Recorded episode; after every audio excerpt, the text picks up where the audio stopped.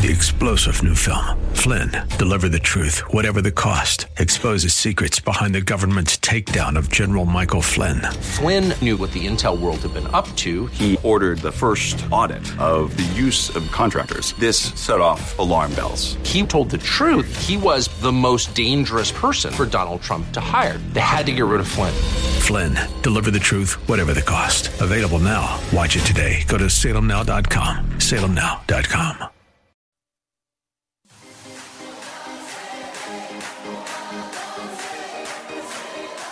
Welcome to Let Us Reason, a Christian Muslim dialogue with host Al Fadi.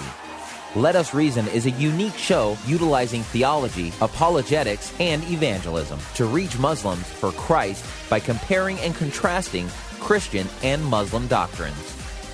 And now, your host, Al Fadi. Well, good morning, everyone. Uh, hope you're having a blessed uh, Saturday and a blessed week. Um, it's always a privilege uh, to be with you. And um, I am uh, praying that uh, things are going well with you in your life and in your ministries and in your daily routines and in your uh, roles that you're playing in the kingdom. Um, Today's topic um, is going to be uh, a break between the many issues that we deal with, specifically what we've been talking about in the last couple of weeks related to Islam and Islamic theology and some of the ways that uh, uh, uh the Islamic uh, sources uh, view Christ. So we're going to take a, a little bit of, of, a shift here and kind of tie it into um, some of the issues that we're dealing with lately in our own culture. And really, and specifically, I want to talk about many of the things that I uh, hear whenever I go to different places. Uh, people are concerned uh, because of uh, the political environment we're living in. Uh, people are uh, afraid because of terrorism and other things. people are worried in relationship to some of the um, you know immigrants and specifically Muslims and and so on and so forth. And, and some also uh, taking a different approach. Uh, they're becoming more religious, more nationalist, and forgetting about our real identity and the fact that we are the followers of Christ. We represent God and the kingdom by our actions and everything that we do. And uh, unfortunately, uh, oftentimes we leave God out of all of this. Uh, in other words, um, we do not keep God at the center of all of what we're doing, and therefore we lay our worries and our troubles on Him and let God be God and let Him be the one who handles all of our affairs. Um, you know, the election uh, or politics or which party uh, uh, is uh, is doing this and which party is doing that. All of this actually uh, should be turned over to God. Let God be God. He's the one who handles everything. He the he is the one who institute governments and authorities. Our job is always to uh, obey His will, to pray for the governing authorities, to pray for peace, uh, to ask God for wisdom and guidance to share with those in authority, and to present Him uh, to those around us uh, as the God of grace, the one that uh, needs and ought to be followed. And really, there is a passage that uh, the Lord laid on my heart today that I want to share with you, and it comes from Micah, and specifically Micah 6, verse 8, a passage that probably many of you have read and heard and studied before. And for instance, the NIV translate this passage as follows Speaking of God, He, meaning God, He has showed you, O man, what is good, and what does the Lord require of you to act justly, and love mercy, and to walk humbly with your God. And we will uh, look at a couple of other translations as well. But uh, who is Micah? Micah is, of course, one of those minor prophets. And he lived during the times of the following kings of Judah Jotham, who lived between 750 until 732 uh, AD, Ahaz, who lived between 735 uh, to 713 um, uh, AD. So there was some level of overlap here taking place. And Hezekiah, one of uh, Judah's best kings, um, who lived between 716 to 687. So you can tell that Micah and Isaiah overlap ministry wise because Isaiah also uh, was present during Hezekiah's time. And you can go, of course, to Isaiah. Uh, uh, 36, 37, 38. You begin to read in there about the encounter, specifically in 37 I should say 37 to 39. You can read that uh, appendix in there uh, at the end of the first section of Isaiah uh, dealing with uh, Hezekiah. Uh, so Micah lived around that time. Uh, and it's interesting because Ahaz would have been the time when the Assyrians came and took the northern kingdom of Israel to exile. So they were tough times. Uh, there were a lot of uh, shifting political uh, alliances that are taking place. Even the people of God get entangled into that. So they were forming alliances with uh, uh, uh, Uh, Egypt, for instance, um, uh, as if uh, the nations are going to be their strength, as if they were placing their um, trust in the nations. Hezekiah himself did a, a big pro- caused himself a problem when he received a delegation from the Babylonians, and he showed him around and showed him the wealth of the nation and took him to the temple. Later, of course, uh, Nebuchadnezzar came, and God basically handed the treasures of the uh, temple to his hand. And Isaiah at that time prophesied to Hezekiah that this is what's going to happen. And it's almost Isaiah's response was, Well, okay, I'm glad it's not going to happen in my time. Uh, so sometimes we look at issues in our life, and in this case, in politics, and we assume that it's good that this is not taking place in my time, that I want to do whatever it takes to protect myself, but I don't really don't care what's going to happen tomorrow. See, brothers and sisters, we have to always think about those that will come after us. What kind of legacy are we going to leave for them? And we ought to think about God's purposes through our life God's purposes do not stop by our death, by the way. In other words, his legacy doesn't stop just when my life ends because I am his servant and I'm his fabulous, you know, so and so that I do all that I can for him, but I don't really know who's going to carry this legacy and I don't care who's going to come after me. As long as I do what I'm supposed to do and things are just fine in my life, then that's okay with me. That's not the attitude that, that we ought to have, of course. Everything that God places us into, circumstance, uh, circumstances, and many other things, uh, His intent is for His legacy to continue on. He will always be there. His legacy and His promises continue through generations and will continue through generations. Therefore, we have to have the mind of God and think that what we do today will have an impact on tomorrow. Hezekiah didn't have that attitude. And later, the people of God paid a price because the Babylonian exile caused the southern kingdom also uh, to be taken into exile. But how does this tie to Micah? Well, in Micah chapter 6, there is um, an accusations that are being raised here, and God uh, basically is presenting his case against his people. And if we were to look at the beginning of this chapter, we begin to see what's going on. So let's read uh, from verses 1 all the way to verse 8, and verse 8 is the one that we are focusing on. I'm using the NIV right now, and it uh, basically the subtitle in your Bible would say the Lord's case against Israel. And literally, this particular section is almost like you're in a courtroom, and there is a judge, prosecuting attorneys, and there is the defendants, and, and uh, in this case, Israel is the defendant, and so on, so on and so forth. But, but let's see uh, the, uh, what's going on. Stand up, verse 1 says, Stand up, plead my case, uh, plead my case, uh, uh, I'm sorry, plead my case before the mountains.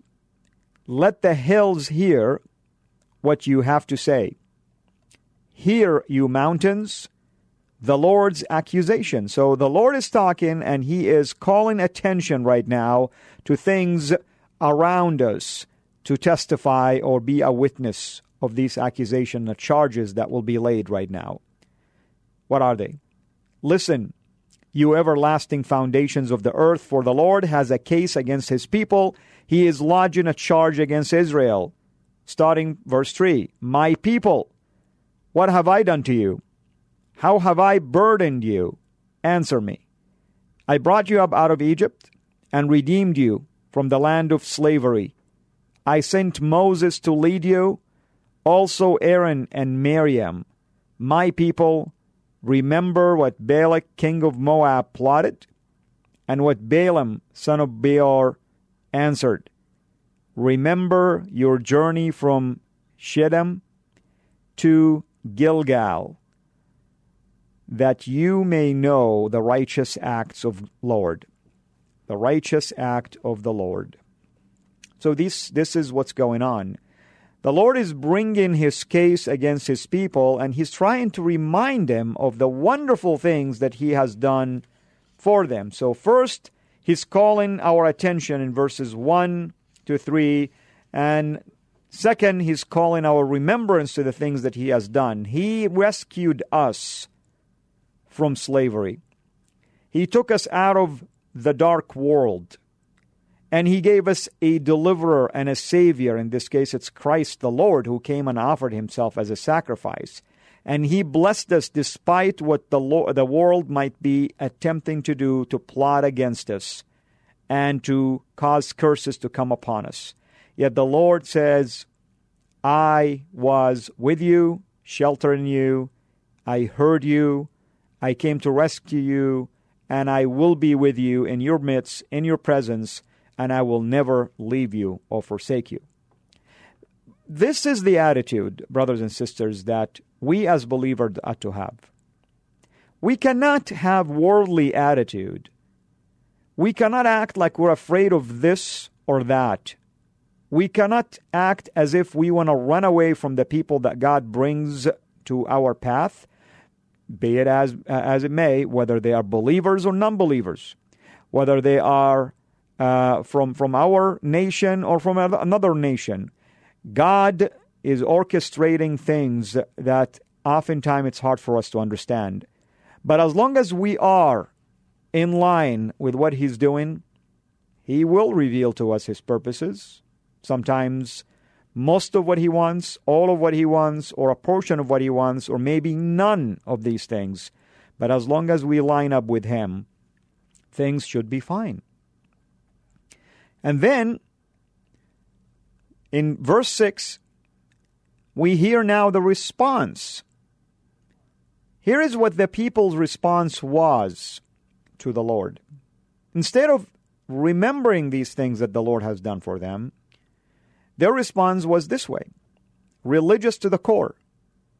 With what shall I come before the Lord and bow down before the exalted God? Shall I come before him with burnt offerings, with calves a year old? Will the Lord be pleased with thousands of rams and ten thousand rivers of olive oil? Shall I offer my firstborn for my transgression, the fruit of my body for the sin of my soul? You see, oftentimes we look at things that are happening in our life and we wonder, what else should we do to make God happy with us and protect us and give us the government that we want and the authority that we seek and uh, make things flexible in our life and we get all these benefits and the peace that we desire and take away from us persecution. It's almost like we're negotiating and bargaining with God. Okay, what else should we do for you, Lord? You know, should we do this? Should we do that? And we forget that God is already with us is not negotiating anything with us. He gave us grace that we don't even deserve. And instead of like going along with Him and being patient and waiting upon Him, we want really to rescue ourselves as soon as possible, forgetting that He already rescued us. He told us already in verses 1 to 5, He did the rescuing already, He did the blessing already. He gave us what we need, not what we desire. He gave us what He knew would be best for us, not we, what we think is best for us. So you read verses 6 and 7, and you begin to see that it's all about religious activities. That's pretty much what we think we ought to do. This is what we assume God wants. Give this offering, do this ritual, uh, follow this, do that. And oftentimes, uh, out of this, we become more dogmatic, we become more legalistic, and that's how we divide instead of unite. Because we have our own ways of uh, trying to justify or even understand or even uh, discern what exactly will be pleasing to the Lord. And we ought to really remember that the biggest thing we ought to do is to pray for our people, for our nation, for our government, pray for repentance of our sin, that the Lord may heal our land, that the Lord may shine his face upon us, that he would give us that peace that surpasses all understanding, that this is the way we would represent him before any governing authorities, now and in the future, that we would leave his legacy behind to our people, that we would labor that his grace be known throughout the earth. And God's answer is classic. That's verse 8. He has shown you, O mortal, what is good. This is God say, saying this, O mortal man, basically, because the Hebrew has the word for man, Adam. He has shown you, O mortal man, what is good. Notice who's showing you. He has shown you. God is saying, I don't want you to follow someone, follow me, follow my example to receive the answer to your question, what should you do? He has shown you, O mortal man, what is good, and what does the Lord seek of you, require of you, ask of you. To act justly, to love mercy, and to walk humbly with the Lord. You don't do these things with someone else. You do them with the Lord, hand in hand with Him. The ESV translated this he has told you, O man, what is good, and what does the Lord require of you, but to do justice, to love and love kindness, that's Hesed, loving kindness, the love that is inseparable, the love that only God can give to us, that the grace, basically, you can say to love grace and to walk humbly with your God. This is the answer to our problem. This is what God desires of us to help us basically do the things that He asks us to do. And we really ought to look at this and ask ourselves these kind of questions. So, what is it then that we need to do? You know, the Lord says that He's not asking us for rituals. He's not asking us to do certain specific things in order for us to feel like we're qualified. All He's asking us to do is to walk with Him in a certain fashion, to love justice, okay? Loving justice for others. Because you cannot be a just person unless your justice is basically exhibited through others. Okay? not only to love justice also and to act justly, but at the same time to love grace and to show grace to one another and to others. This love that even us are not worthy of. This grace that we receive that we do not deserve is the same kind of grace God expects from us towards others around us even those that we disagree with, even those that we feel like we are afraid of, even those that we feel like we dislike, and to walk with humbleness and humility.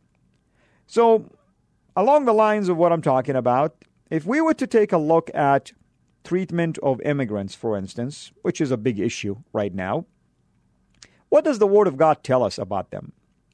I think I shared this before, but it's worthy to, that we share it once again. Leviticus 19, verses 33 and 34, give us a glimpse of what God expects from us in terms of treating others justly, in terms of treating others in loving kindness, with grace, and in terms of showing humbleness and humility. And you'll notice these right now in this passage. When a stranger sojourns with you in your land, you shall not do him wrong. Justice. You shall treat the stranger who sojourns with you as the native among you. Humility and humbleness, making others ahead of us, bringing them basically to a place where they feel equal to us. And you shall love him as yourself, grace towards them. That's one of the passages that the Lord gave to us in His Scripture to teach us about how we ought to treat others. In Matthew 25 35, the Lord actually made a, an amazing comparison here between a group of people that treated Him well and those that did not. He says, For I was hungry and you gave me food, I was thirsty and you gave me drink, I was a stranger and you welcomed me. The Lord is saying it's about loving kindness towards others because when you do this to the least of those, brethren, you've done it to me. In Exodus 22, verse 21, we read the following You shall not wrong a sojourner or oppress him, justice. For you were sojourners in the land of Egypt. Remember, brothers and sisters, many of those the Lord is bringing to our path because they didn't have the chance to hear the gospel. They are still in bondage. They are still living in a dark world and they need rescuing. And God is saying, You are the one that will show them that loving kindness to rescue them from that bondage. Malachi 3:5 teaches the following Then I will draw near to you for judgment. I will be swift witness against the sorcerers, against the uh, adulterers, against those who swear falsely, against those who oppress the hired worker in his wages, the widow and the fatherless, uh, fatherless, against those who thrust aside the sojourner and do not fear me, says the Lord of hosts. Brothers and sisters, there's a lot of warnings here for us to remember how we ought to treat others, whether they are believers or non believers, whether they are Americans or non Americans, whether they're Muslims or non Muslims.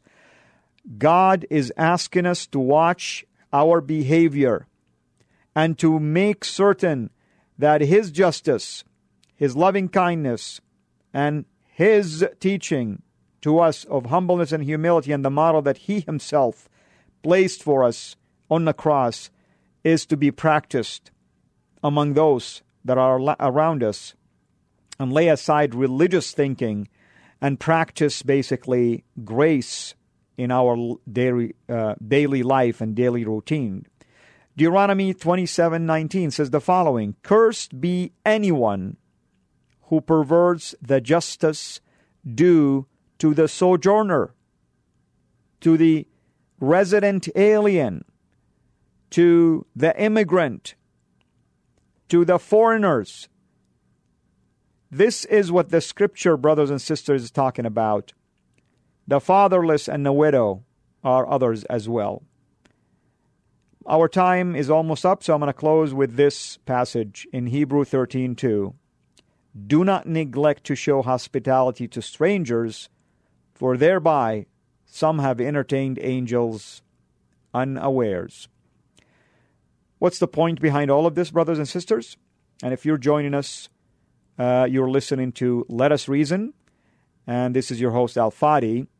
The point behind today is to bring us back to the Scripture and the Word of God and give us a time to pause for a second from all of these worries around us and all of these bad news and reports and investigations and the ties to this group and to that group and and impeaching this and doing that and and we get entangled with all of this and want to follow this policy or that policy, and we forget that the Lord is a Lord of love and grace. Thank you for listening. As always, you can always go and listen to all of these archived shows on our website, cirainternational.com. That's C I R A international.com. Uh, also on iTunes, Let Us Reason, and SoundClouds. Until we meet again, I am your host, Al Fadi, and I look forward to interacting with you now and in the future. Lord bless you.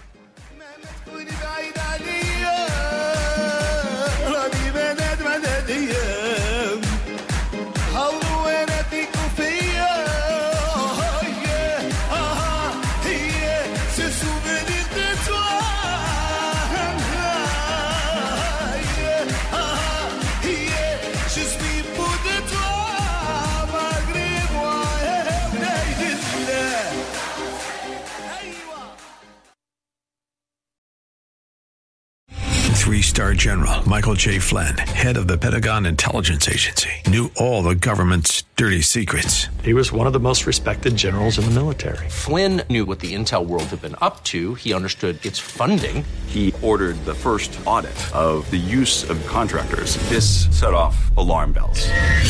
The explosive new documentary, Flynn, Deliver the Truth, Whatever the Cost, uncovers the facts behind this scandal. Flynn told the truth. He was the most dangerous person for Donald Trump to hire. I find out the worst enemy that I'm going to face in my life is right here in America. They took my assessment and they wanted me to change it. And I was like, I'm not changing it. They had to get rid of Flynn.